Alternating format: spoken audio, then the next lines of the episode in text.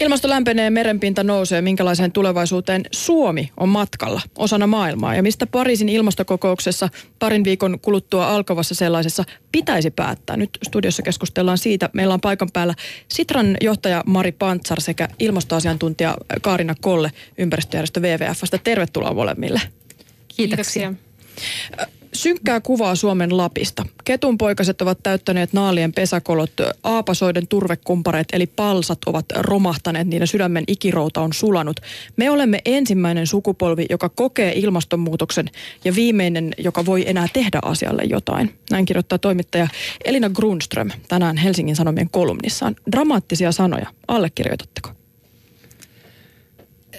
Kyllä, allekirjoitan nämä sanat, että meidän pitäisi ehdottomasti tehdä jotain ja hyvin nopeasti, jotta saadaan ilmaston lämpenemistä rajoitettua siihen kriittisenä pidettyyn kahteen asteeseen tai mielellään alle sen, että usein käytän sellaista esimerkkiä, joka ei ehkä ole kaikista tieteellisin, mutta jos me ajatellaan vaikka ihmisen ruumiin lämpötilaa ja meidän normaali lämpötila on 36 tai 37 astetta ja lämpötila nousee kaksi astetta, niin silloin ollaan kyllä kyllä tota, tämä voidaan erittäin huonosti, mutta jos lämpötila nousee kolme astetta tai neljä astetta, niin kuin meidän ilmaston uhkaa käydä, niin silloin ollaan kyllä kriittisellä polulla. Et meidän pitäisi ehdottomasti ottaa vakavasti nämä viestit ja tieteelliset tulokset. Kuinka vakavana uhkana Kaarina pidät ilmastonmuutosta? Ollaanko me viimeinen sukupolvi, joka voi tehdä asialle jotain?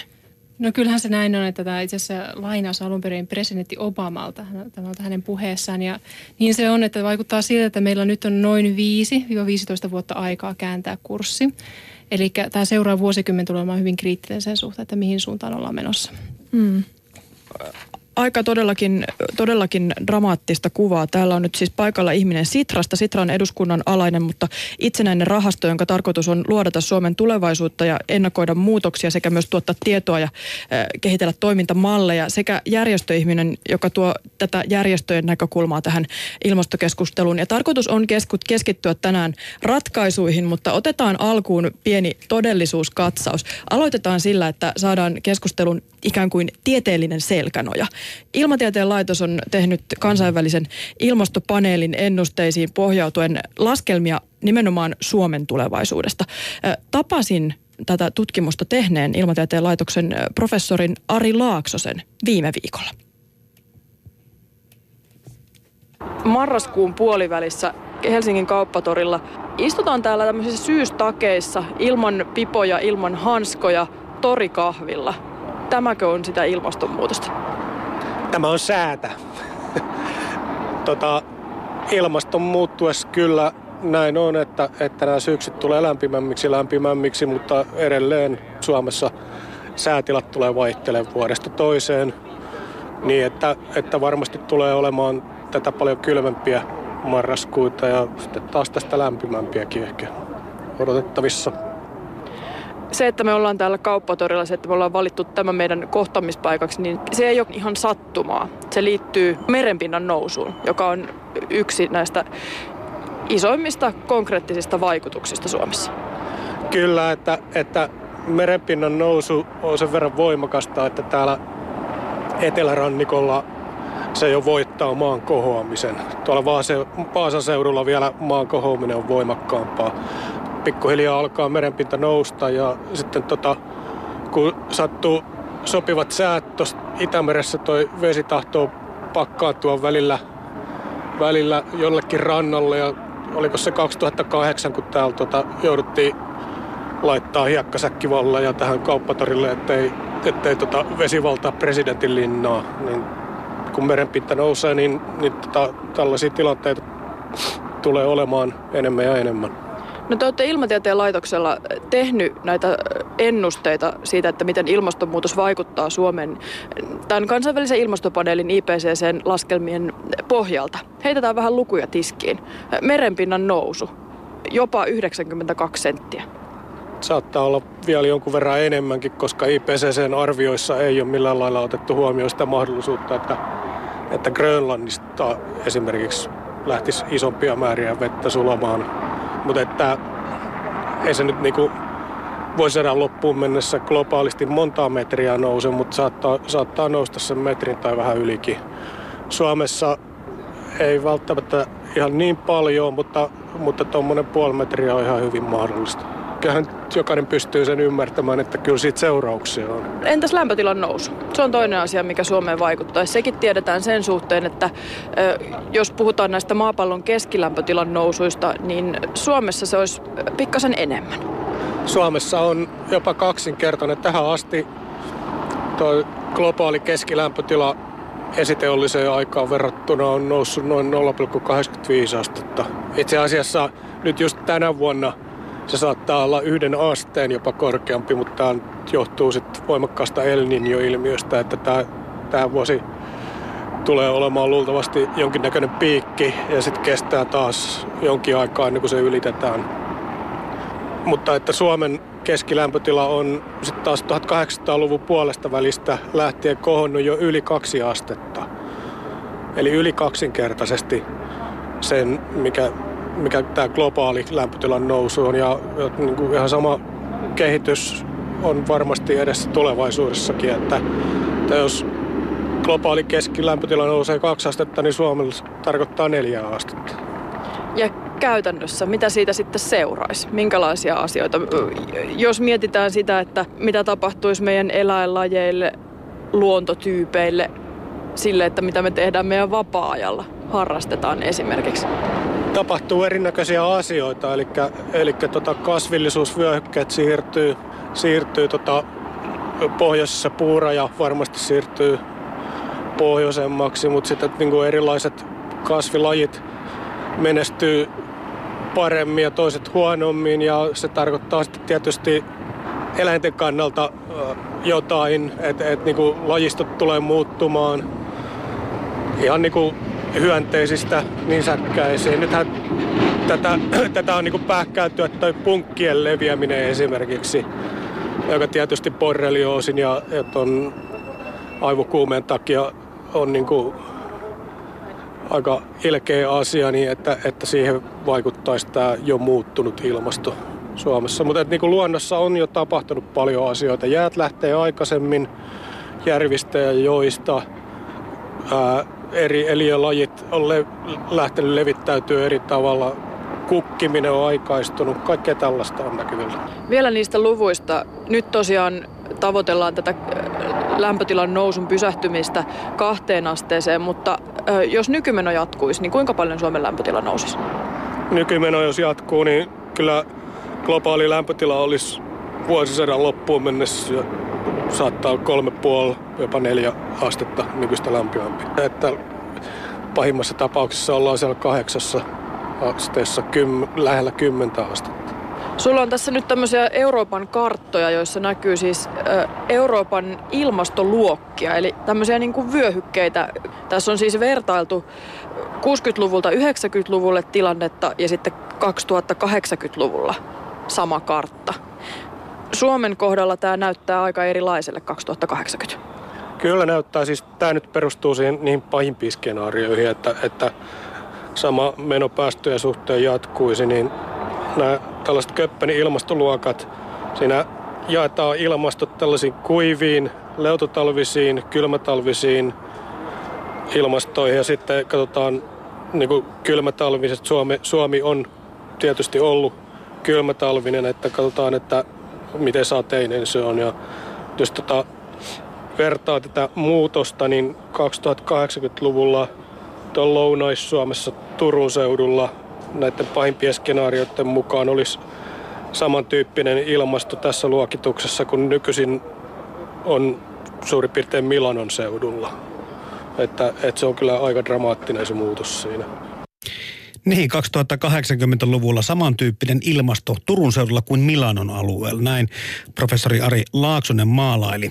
Hän siis ilmatieteen laitokselta. Yle puhe. Kello on 12 minuuttia yli 11 ja me jatkamme keskustelua tästä ilmastotilanteesta. Miltä tämä kuulosti studion vieraiden korvissa, tämä skenaario?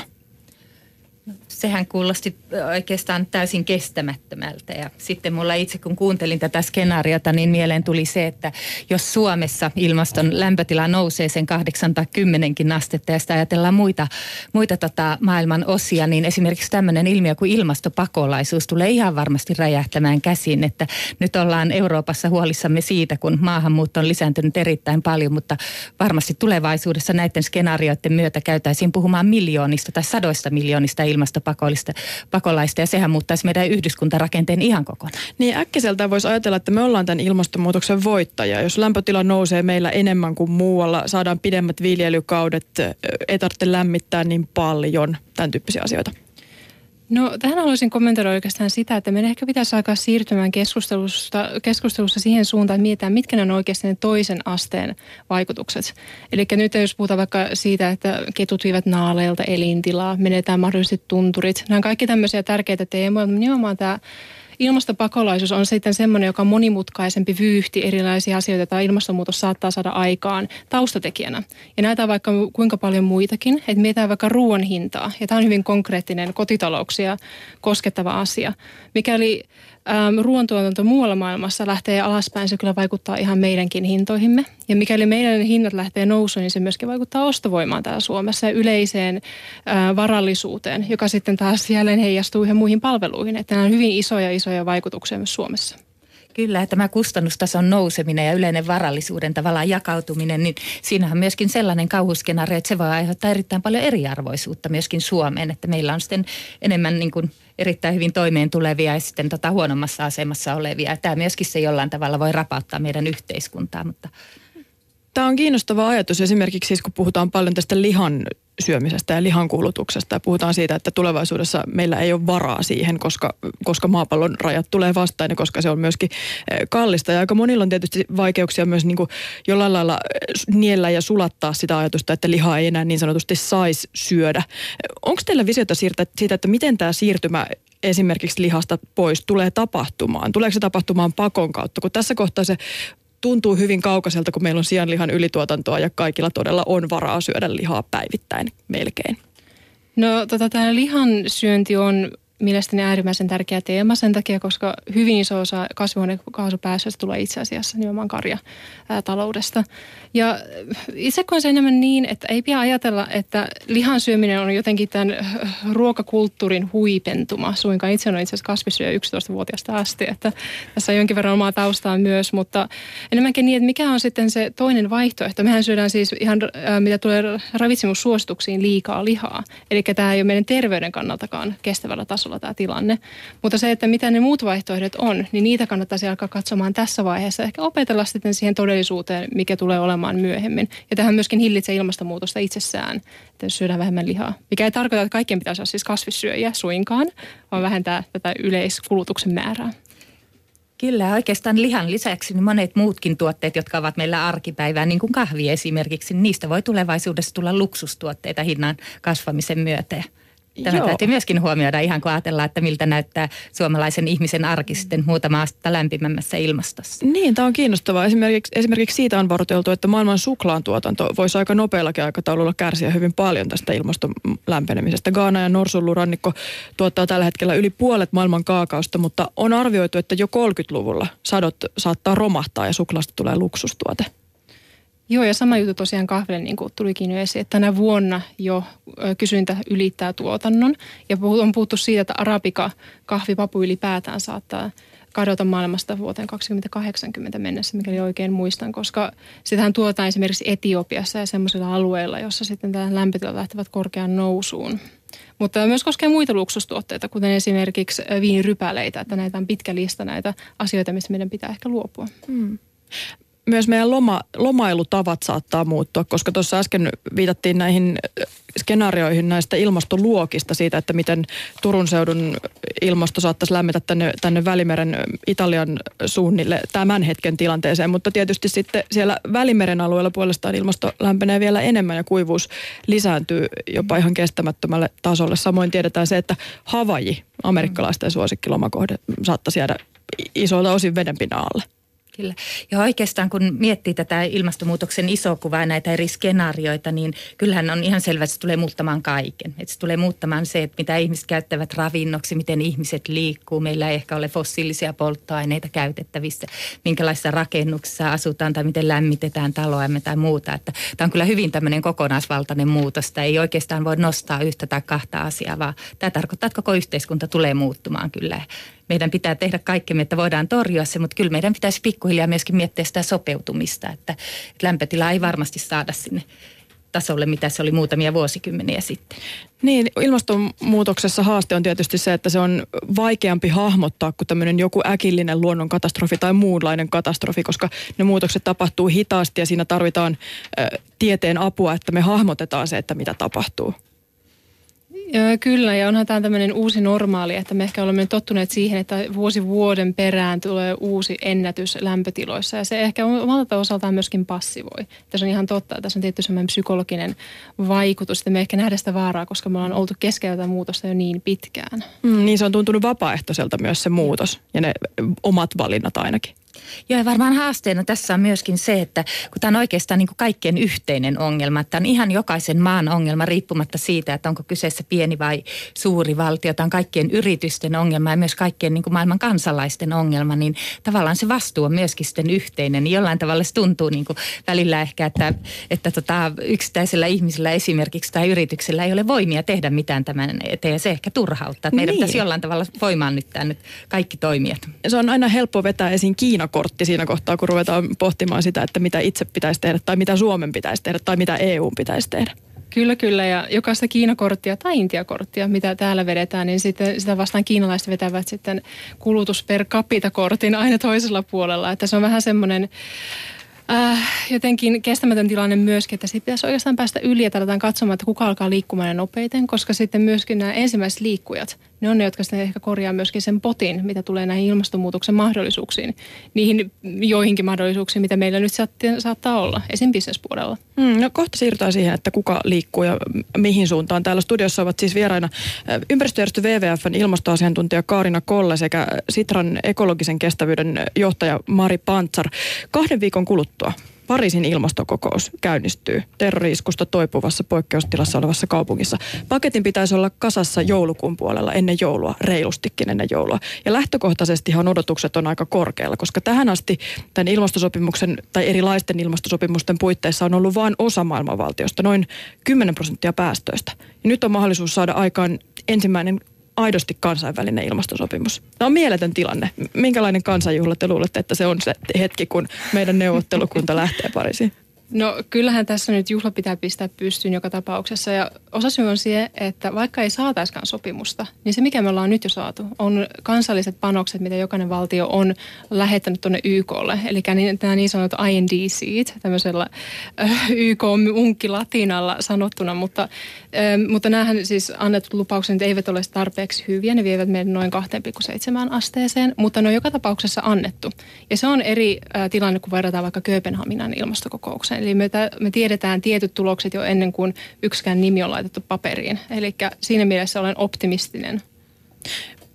Jatketaan kohta näistä Pariisin kokouksen tavoitteista ja siitä, että mitä tähän mennessä on luvattu, mutta palataan vielä hetkeksi tuonne kauppatorille. Kuunnellaan, että mitä Ilmatieteen laitoksen professori Ari Laaksonen sanoo siitä, että tieteellisen tiedon pohjalta, mitä tarkalleen ottaen tiedetään siitä, että minkälaisia tuloksia Pariisista pitäisi tulla, tai siis toisin sanoen, kuinka paljon hiilidioksidia voidaan vielä päästää ilmakehään, jos tuossa kahden asteen tavoitteessa halutaan pysyä? No kyllä se pystytään laskemaan aika hyvin. Et paljon, paljon tota, se pitoisuus saa nousta ja, ja tota, siihen itse asiassa nämä IPCCn kaikkein optimistisimmat skenaariot, niin, niin on just siellä. Ja siinä pitäisi saada taittua tämä hiilidioksidipitoisuuden kasvu tässä jo suurin piirtein 2020-luvulla. Ää, nyt jos tällä hetkellä ollaan niin kuin noin näissä ppm-yksiköissä, mistä puhutaan hiilidioksidin Eli, eli kuinka monta miljoonasosaa hiilidioksidia on ilmassa. Esiteollisella ajalla oli noin 280. Tällä hetkellä ollaan noin 400 ja, ja se ei saisi niin kuin ylittää, ylittää paljon yli 4500. että, että pystyttäisiin pysyyn, pysyyn siinä tota, kahden asteen tavoitteessa ja sit, sitten kun on käyty siellä neljäs puolessa sadassa, niin pitäisi saada se pikkuhiljaa alenemaan. Kuulostaa siltä, että liikkumavaraa ei ihan hirveästi ole. Ei siinä ole, se on ihan mielettömän kova tavoite, suoraan sanoen. Että en mä itse siinä mielessä kauhean optimistinen on, mutta sitä, että, että jos nyt saataisiin pysymään edes kolmessa asteessa tämä globaali lämpötilan nousu, niin olisi se, sekin jo, jo jotain. Mutta tietysti pitää pyrkiä rajoittamaan mahdollisimman alas sitä. No tässä on nyt siis erilaisia skenaarioita, niin tota, jos se kahden asteen tavoite on aika optimistinen ja siinä se tosiaan se hiilidioksidin päästöjen suhteen se liikkumavara on, on jo tässä kohtaa aika pieni, niin entäs sitten meidän toisiksi paras vaihtoehto? Mitä se tarkoittaisi? No jos otetaan vain nämä skenaariot, näitähän on neljä tällaisia näitä IPCC-skenaarioita. Siinä toiseksi parhaassa saadaan ne päästöt kuriin tuossa 2040-2050-luvun paikkeilla ja, ja, ja tota, hiilidioksidipitoisuuden nousu olisi sellainen, että vuosisadan loppuun mennessä pitoisuus on kaksinkertaistunut esiteolliseen aikaan verrattuna ja silloin se lämpötilan nousu esiteolliseen aikaan verrattuna olisi noin kolme astetta. Ja Suomessa se tarkoittaa sitten jo viittä kuutta astetta lähes. Ilmatieteen laitoksen professori, nyt multa tippui nimikin pois, kun tämä Laaksonen, kyllä. kyllä. Kello on 11.24 ja jatketaan tätä puheenpäivän keskustelua tästä ilmastosta ja sen tulevaisuudesta. Mutta hänen viestinsä oli se, että 2020-luvulla pitäisi nämä hiilidioksidipäästöt saada taittumaan, jotta tähän kahden asteen tavoitteeseen olisi mitään mahdollisuuksia. Joo, ja tässä pitää aina muistaa se, että tosiaan nämä hiilidioksidipäästöt on kumulatiivisia. Mitä aikaisemmin saadaan yksi hiilidioksiditonni vähennetty esimerkiksi energiatehokkuudella asunnoissa, mm. niin sillä on paljon suurempi merkitys kuin jos se saadaan sama vähennys vuonna 2025. Eli sen takia tämä taittuminen aikaisessa vaiheessa on avaintekijä sille, että miten me saadaan ilmastonmuutosta pidettyä kurissa. Mm. No, tällä hetkellä tiedetään, että toistaiseksi saadut valtiolta tänne Pariisin ilmastoneuvotteluihin saadut sitoumukset ei tähän kahden asteen tavoitteen täyttämiseen, toteuttamiseen aivan riitä. 2,7 taitaa olla tällä hetkellä se ilmasto lämpötilavaikutus, joka näillä jo luvatuilla päästövähennyksillä olisi. Mm-hmm. Kyllä, mutta oikeastaan tässä on hyvä pitää mielessä, että, että toki niin kuin valtioiden välistä globaalia sopimusta ehdottomasti tarvitaan, jotta saadaan niin kuin tavallaan näytettyä suunta sille, että mihin maapallon tulevaisuus tulee kehittymään. Mutta meillä on hyvin paljon valtioille myöskin haastajia. Että meillä on monet niin kuin edelläkävijä kaupungit lähteneet kehittämään omia vähähiilisiä ratkaisuja. Meillä on erittäin suuri joukko, joukko tota edelläkäviä yrityksiä, jotka mm. myöskin haluaa haastaa, haastaa tota valtioita tekemään kunnianhimoisempia tavoitteita. Ja sitten meillä on myöskin hyvin, hyvin paljon yksittäisiä ihmisiä. Että kansalaiset ovat myöskin lähteneet tähän mukaan ja jollain tavalla kun tuntuu, että nämä valtioiden tota, tekemät päätökset ei tällä hetkellä ole tarpeeksi kunnianhimoisia. Nämä kirittäjät varmasti kyllä kyllä tuo vauhtia tähän. Ja mä kyllä uskon, että se globaali sopimus, jos ei se nyt ole tarpeeksi kunnianhimoinen parissa, niin kyllä se tulee olemaan ihan lähivuosina. Näin sanoi Sitran johtaja Mari Pantsari täällä studiossa myös paikan päällä WWFn ilmastoasiantuntija Kaarina Kolle. Toistaiseksi kuitenkin ilmeisesti 90 prosenttia maailman päästöistä on, on tämän ikään kuin jo sitoumuksensa antaneiden valtioiden piirissä. Aivan, ja tämä tota, on äärimmäisen hyvä asia. Että itse olen myös sitä mieltä, että yrityksillä ja ei-valtiollisilla toimijoilla alkaa olemaan paljon isompi rooli. Että on laskettu esimerkiksi, että yksityissektori voisi kattaa 65 prosenttia kaikista päästövähennyksistä, joka on valtava määrä. Mutta mitä yksityissektori on tarvinnut jo pitkään, on ollut tämä poliittinen signaali, että minne ollaan menossa. Ja se, mikä on positiivista, että tämä 2,7 on jo osaltaan poliittinen signaali. Tämä on nyt se, joka, on, joka sitoo maailman valtioita. Ja se meinaa sitä myöskin, että kaikkea fossiilista energiaa ei tulla polttamaan. Osa siitä tulee jäämään maahan. Mm. Eli täällä on mielestäni varsin tärkeä linkki sitten myös esimerkiksi sijoittajatoimintaan. Että onko sijoittajat heränneet siihen, mitä tämä nyt käytännössä tarkoittaa, koska monet sijoitukset on kiinni tällä hetkellä jonkin sortin fossiilienergiassa, oli sitten kivihiiltä, öljyä tai maakaasua. Ja jos nämä menettävät arvonsa, mitä se tarkoittaa sitten sijoittajille ja heidän riskinhallinnalleen? Mm. Ö, aika hyviä signaaleja tämän, näiden valtioiden suhteen on ja aika historiallista on se, että muun muassa suurimmat saastuttajat Kiina ja Yhdysvallat on jo ilmoittanut omista, omista tavoitteistaan päästövähennys sellaisista.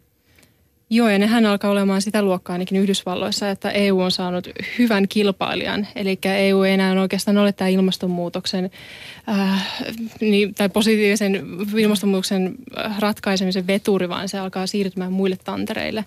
Että Kiinassakin ollaan ottamassa käyttöön päästökauppa esimerkiksi että tämmöisiä isoja poliittisia päätöksiä on isoissa saastuttajamaissa tehty. Mm. Se on hienoa. Ja, ja oikeastaan Kiinan osalta on myöskin hyvin merkittävää se, että Kiinahan kehittää kuumeisesti uusia tällaisia puhtaita energiateknologioita ja cleantech-ratkaisuja, jotka tulee varmasti myöskin niin kuin myllertämään maailman markkinaa. Että jos me vaikka katsotaan, mitä aurinkopaneeleiden hinnalle on maailmassa tapahtunut muutaman viime vuoden aikana, niin hintahan on tippunut 80 prosenttia ja tulee tippumaan koko ajan. Eli Kiina on myöskin tällä saralla erittäin aktiivinen ja välillä tuntuu siltä, että me Euroopassakin ollaan oltu tällaisten puhtaiden ratkaisujen edelläkävijä edelläkävijä, mutta pysytäänkö me tässä kilpajuoksussa enää vauhdissa mukana? Että meidän pitäisi kyllä käyttää enemmän panostuksia tälle puolelle. Joo, ehdottomasti. Että Kiinasta on tullut tämän PVn supervalta omalla tavallaan. Että nämä markkinat on siirtyneet sitten sinne tämmöisen investointivuotona osittain. Mm. Että Euroopallekin tekisi hyvää se, että me laitaisiin enemmän paukkuja siihen, että saadaan tämä cleantech-sektori jollain tavalla käyntiin. Että mekin saadaan osamme tästä markkinaraosta. No miten me ollaan kannettu meidän omakortemme Suomena kekoon tähän ilmasto kokoukseen näihin tavoitteisiin, päästötavoitteisiin tähän mennessä. Suomen tavoitehan on siis leikata päästöjä 80 prosenttia vuoteen 2050 mennessä. Tämmöinen lakialoite hyväksyttiin kesäkuussa. Tämä ilmastolaki tosiaan kattaa ei-päästökauppasektorin, eli tähän kuuluu jätteet, muun muassa liikenne ja tämmöiset ei niin sanotut piipun pääpäästöt, eli raskasteollisuus on eri mekanismin alla, se on päästökaupan alla. Ja tuosta 80 prosentista haluaisin sanoa sen, että tähän on siis EUn tavoite, joka oli jo sovittu. Ja EU on sanottu, että pitäisi vuoteen 2050 mennessä vähentää 80-95 prosenttia. Eli Suomessa valittiin tämä alempi ää, näistä luvuista tai alin mahdollinen.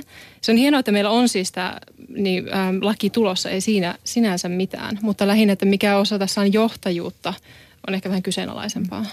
Ja ehkä tuohon johtajuuteen niin Suomeen liittyen, niin mä uskoisin, että Suomessa ennen kaikkea tulee niin kuin nämä muut toimijat kuin valtiot, valtio tavallaan raivaamaan tätä meidän siirtymää vähähiiliseen yhteiskuntaan. Et jos me katsotaan esimerkiksi näitä edelläkäviä kaupunkeja, niin ajatelkaa, Turku valittiin muutama viikko sitten YK kokouksessa maailman kuudenneksi kunnianhimoisimmaksi kaupungiksi ilmastotavoitteidensa mm. niin kuin nojalla. Ja mun mielestä on erittäin hienoa. Ja sitten myöskin tällä pääkaupunkiseudulla Helsinki, Espoo, Vantaa, Kauniainen, niin kehittää kehittävät tällaista puhtaa ja älykkään, älykkään tota yhteiskunnan mallia tänne. Että mä luulen, että he myöskin niin omalla esimerkillään eh, tavallaan haastavat valtion tekemään kunnianhimoisempia ratkaisuja. Yksi iso asia, joka ainakin on sopimatta Pariisissa, niin on ilmastorahoitus ja siinä Suomi nyt ei ole ihan osallistunut näihin EUn niin sanottuihin yhteisiin talkoisiin panosten koventamiseksi. No, tämä on hyvin totta. Että toki Suomella on hyvä historia siinä, että miten paljon on annettu rahoitusta. Ja meillähän on aikaisemmin ennen nyt uuden hallituksen niin päätöksiä niin annettu meidän päässäkauppojen huutokauppatulot ilmastorahoitukseen. Ja tänä vuonna nämä, tämä rahasumma on suurin piirtein arviolta 90 miljoonaa. Tulevaisuudessa tätä tullaan antamaan raskasteollisuudelle kompensaationa. Ja nyt vaikuttaa siltä, että suurin osa Euroopan maista on alkanut laittamaan lisää rahaa tiskiin. Esimerkiksi Saksa on tuplannut oman panoksensa. Ruotsilta on tulossa myöskin paljon enemmän rahaa, tietysti Ranska. Ja Suomessa taas vaikuttaa siltä, että näillä näkymin pidetään kiinni niistä sitoumuksista, jotka on jo annettu esimerkiksi vihreälle ilmastorahastolle, mutta ei olla varmaankaan laittamassa lisää. Että nämä merkit nyt näyttäisivät olevan. Studiossa siis vieraina Sitran johtaja Mari Pantsar sekä WWFn ilmastoasiantuntija Kaarina Kolle. Eh, puhutaan sitten niistä Pariisin kokouksen mahdollisten, mahdollisten aikaansaadun sopimuksen merkityksestä. Mitä siitä seuraa, jos Pariisissa nyt sovitaan jotain tiettyjä päästörajoituksia jonkinlaisia tavoitteita, yhteisiä sellaisia? Se on erittäin tärkeä kaivattu signaali teollisuudelle, että mihin suuntaan äh, tavallaan tulevaisuuden ratkaisuja täytyy lähteä kehittämään ja miltä tavalla strategiset valinnat täytyy näyttää. Että jos maailma päättää siihen, että mennään kohti vähähiilistä yhteiskuntaa, niin silloinhan yritykset lähtevät kilvan kehittämään ratkaisuja näihin. Ja mä uskon, että se niin kuin, tavallaan kiihdyttää tätä siirtymää siirtymää tota entisestään. Te olette Sitrassa ollut mukana tämmöisessä hyvin laajassa kansainvälisessä selvityksessä. Siinä oli mukana toimijoita muun muassa Meksikosta ja Etiopiasta, Brasiliasta, Arabiemiraateista, Kiinasta, Yhdysvalloista, ja tietysti Suomesta. Siinä siis koottiin yhteen hyviä jo olemassa olevia käytäntöjä eri puolilta maailmaa ja nimenomaan tätä ratkaisupuolta. Ja tämä tutkimus julkistetaan nyt ylihuomenna itse asiassa Washingtonissa, jonne olet myös lähdössä paikan päälle, mutta ehkä jotain voit siitä kertoa tässä kohtaa. Joo, kyllä. Että oikeastaan syy, minkä takia lähdettiin tekemään tällaista kansainvälistä selvitystä, niin oli se, että me haluttiin omalta osaltamme tuoda myöskin toivoa tänne Pariisin neuvotteluihin. Että hyvin monta kertaa tuntuu, että tässä on ehkä jonkunlainen, ehkä voisi sanoa tämmöinen negatiivinen jenga, että kaikki on niin vaikeaa ja tarvittaisiin jotain niin kuin aivan uutta, uutta rakettitiedettä, että tämä ilmastonmuutos voidaan ratkaista. Mutta itse asiassa meillä on maailmassa jo erittäin paljon ratkaisuja käytössä ja meidän pitäisi nyt ne skaalata koko maailman laajuisesti ja tämän meidän selvityksen mukaan niin itse asiassa näiden eri parhaiden ratkaisujen skaalaus säästää rahaa. Eli tavallaan ilmastonmuutoksen torjunta ei ole kustannus, vaan pitkällä aikavälillä se on rahan säästämistä. Ja mun mielestä on erittäin tärkeä viesti Pariisiin. Minkälaisia ne ratkaisut, ne asiat sitten voisi olla? Koska siis vastikään kerrottiin suomalaisten kuntien aika isoista päästövähennyksistä. Yli viidenneksellä onnistuttiin vähentämään hiilidioksidipäästöjä kuudessa vuodessa. Ja se tehtiin suhteellisen kevyillä ja myöskin taloudellisesti kestävillä ratkaisuilla. Vaihdettiin energianlähteitä, vaihdettiin hehkulampuja LED-lampuiksi, parannettiin rakennusten energiatehokkuutta. Joo.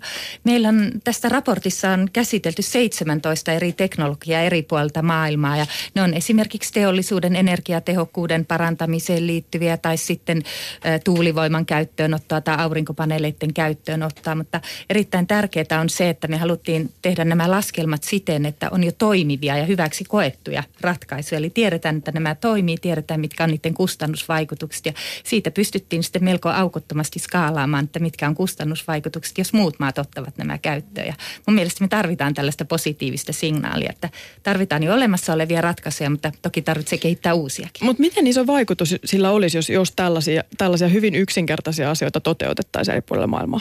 Niillä on erittäin suuri vaikutus. Me kuitenkin, jos ajatellaan niin kuin maailman kansalaisia, jokainen vaikka tekisi pienen osansa, niin tota, me oltaisiin ehdottomasti niin kuin tätä paljon vahvemmalla tiellä kohti tähän vähähiilistä yhteiskuntaa. Ja sitten jos puhutaan niin esimerkiksi ihmisten ratkaisusta, niin meidän pitää muistaa se, että kuluttajat luo markkinan.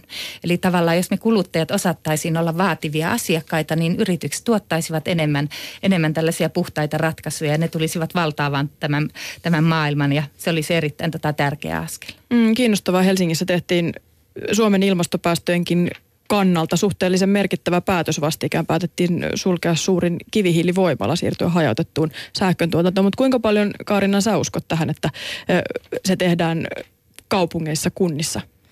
Tota, nämä esimerkit on ainakin omasta mielestäni äärimmäisen inspiroivia. Tämä on juuri nimenomaan sen tyyppistä liikehdintää, mitä tarvitaan ja tarvitaan nopeasti. Mutta itselleni on vähän tämmöinen äm, malli mielessä se, että meillä on aika monta kuluttajaa tällä maapallolla. Meidän on, täytyy saada heille ratkaisuja ehdottomasti. Mutta mikäli mennään yhdeksään miljardiin tai yli, niin pitää ehkä alkaa katsomaan tämmöisen tiimalasimallina, että ketkä ne on siinä välissä, kuluttajatuottajien välissä, jotka myöskin ohjaavat oikeasti sitä, miten asiat tapahtuu. Ketkä on ne meidän niin sanotut niin kuin choice editors, niin kuin sanotaan englanniksi.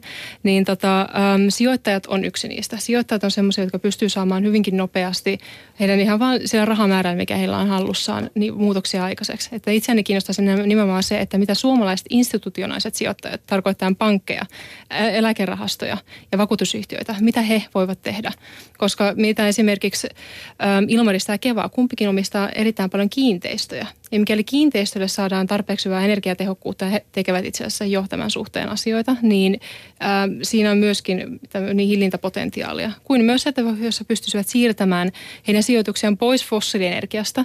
Ja tällä hetkellä siis käytännössä katsoen joka ikisellä sijoittajalla on rahaa kiinni esimerkiksi kivihiilessä, joka on myöskin heille riski. Mikäli nämä saataisiin siirrettyä, siirrettyä kohti uusiutuvia, niin ehkä tämä muutoskin saa tässä aika nopeammin. Niin se on yksi asia, että joku aktivisti yrittää sanoa jotain, mutta siinä vaiheessa kun sellainen henkilö, joka puhuu talouden kieltä, niin pukee tämän saman asian dollareiksi, niin väkisinkin on niin, että eri kuulijakunta höristää hieman korviaan. Ja näin on itse asiassa jo käynytkin, koska Britannian keskuspankin, muun muassa siis Bank of Englandin pääjohtaja nosti syyskuussa omassa puheessaan ilmastonmuutoksen tämmöiseksi systeemiseksi riskiksi, joka voi vaarantaa koko rahoitusjärjestelmän. Ja samanlaista signaalia antaa myös Ruotsin valtion suurimman eläkerahaston AP4 toimitusjohtaja Helsingin Sanomien haastattelussa ihan vastikään. Tällä hetkellä on 1,6 prosentin mahdollisuus, että ilmasto lämpenee yli 6 astetta vuosisadan loppuun mennessä esiteolliseen aikaan verrattuna. Lentoyhtiöille vastaava onnettomuusprosentti olisi katastrofi. 1300 onnettomuutta päivittäin. Kukaan ei rahoittaisi alaa. Kyllä, ja ihan toinenkin kommentti tähän, että tähän siis sijoittajat menettävät rahaa myös sen takia, että he eivät ole lähteneet tarpeeksi ajoissa liikkeelle. Eilen tuli ö, uusia tutkimustuloksia siitä, miten Bill ja Melinda Gates Foundationin rahamäärä on itse asiassa vähentynyt. Tai jos se verrataan sitä, että jos he olisivat siirtäneet sijoituksessa kolme vuotta sitten, niin heillä olisi huomattavasti paljon enemmän rahaa tällä hetkellä, jotka he voisivat laittaa esimerkiksi köyhyyden kitkemiseen tai terveyspalveluihin köyhissä maissa. Eli tota, tässä on ihan tämmöisiä puhtaan kapitalistisiakin elementtejä. Mutta entäs nämä suomalaiset institutionaaliset sijoittajat? Te olette heihin muun muassa heitä, heitä, he ovat olleet teidän kampanjointinne kohteena. Kyllä. Tässä ennen Pariisia niin me ää, lähetimme haasteen isolle osalle institutionaalisia sijoittajia, että he alkaisivat laskemaan hiilijalanjälkeään. Ei sillä, että sillä niin kuin hiilijalanjäljen tiedostamisella olisi arvoa itsessään, mutta yleensä se, että jos antaa jollekin asialle numerisen arvon, se myöskin johtaa toimenpiteisiin. Ja jotkut ovat tähän lähteneet. Esimerkiksi nyt Ilmarinen, Nordea, SEB, OP ja ELO ovat kaikki mukana tämmöisessä sanotussa Montreal Pledgeissa, joka ideana niin on se, se, että vuosittain lasketaan sitten hiilijalanjälkeä. Jonkin verran on myöskin siirretty jo sijoituksia. Hmm. Joo, kyllä mun mielestä suomalaisessa sijoittajakentässä on selkeästi nähtävissä, että sijoittajat huomioivat tämän riskin niin kuin erittäin vakavissaan. Me Sitrassa ollaan myöskin tehty paljon tällaisia näitä hiiliriskiä, myöskin ilmastonmuutosriskityökaluja sijoittajille ja työskennellään heidän kanssa hyvin läheisesti. Että, että oikeastaan Nordea teki päätöksensä luopua osasta kivihiilisijoituksiaan reilu puoli vuotta sitten, niin se on raivannut tätä muutosta kyllä. Mutta oikeastaan tässä on niin kuin äärettömän tärkeää tässäkin asiassa nähdä kokonaisuus. Eli me tarvitaan valtiot mukaan, me tarvitaan kaupungit mukaan, me tarvitaan sijoittajat mukaan, ennen kaikkea me tarvitaan yritykset mukaan, me tarvitaan kansalaiset mukaan. Että oikeastaan kukaan ei voi tehdä tätä muutosta yksin. Että tämä on äärettömän tärkeää, että jokaiselle löytyy se rooli ja he ymmärtävät sen. Joo, ehdottomasti. Tämä kuulostaa jotenkin siltä, että, että hyvin vahvoja signaaleja on ilmassa, koska myös maailman öljy- ja kaasujätit, sellaiset kuin Shell ja Exxon, ilmaisi yhdessä tukensa tälle kahden asteen lämpötilan nousun tavoitteelle. Myös suomalaiset suuryritykset, sellaiset kuin Finnair, Fortum, Kone, Kemira, on järjestäytynyt edistääkseen näitä ilmastonmuutoksen vastaisia toimia. Ja taustalla on myös tuo kahden asteen tavoite. Kuinka vahva luottamus ja usko teillä on tähän, että, että tämä tarkoittaa myös konkreettisia toimia?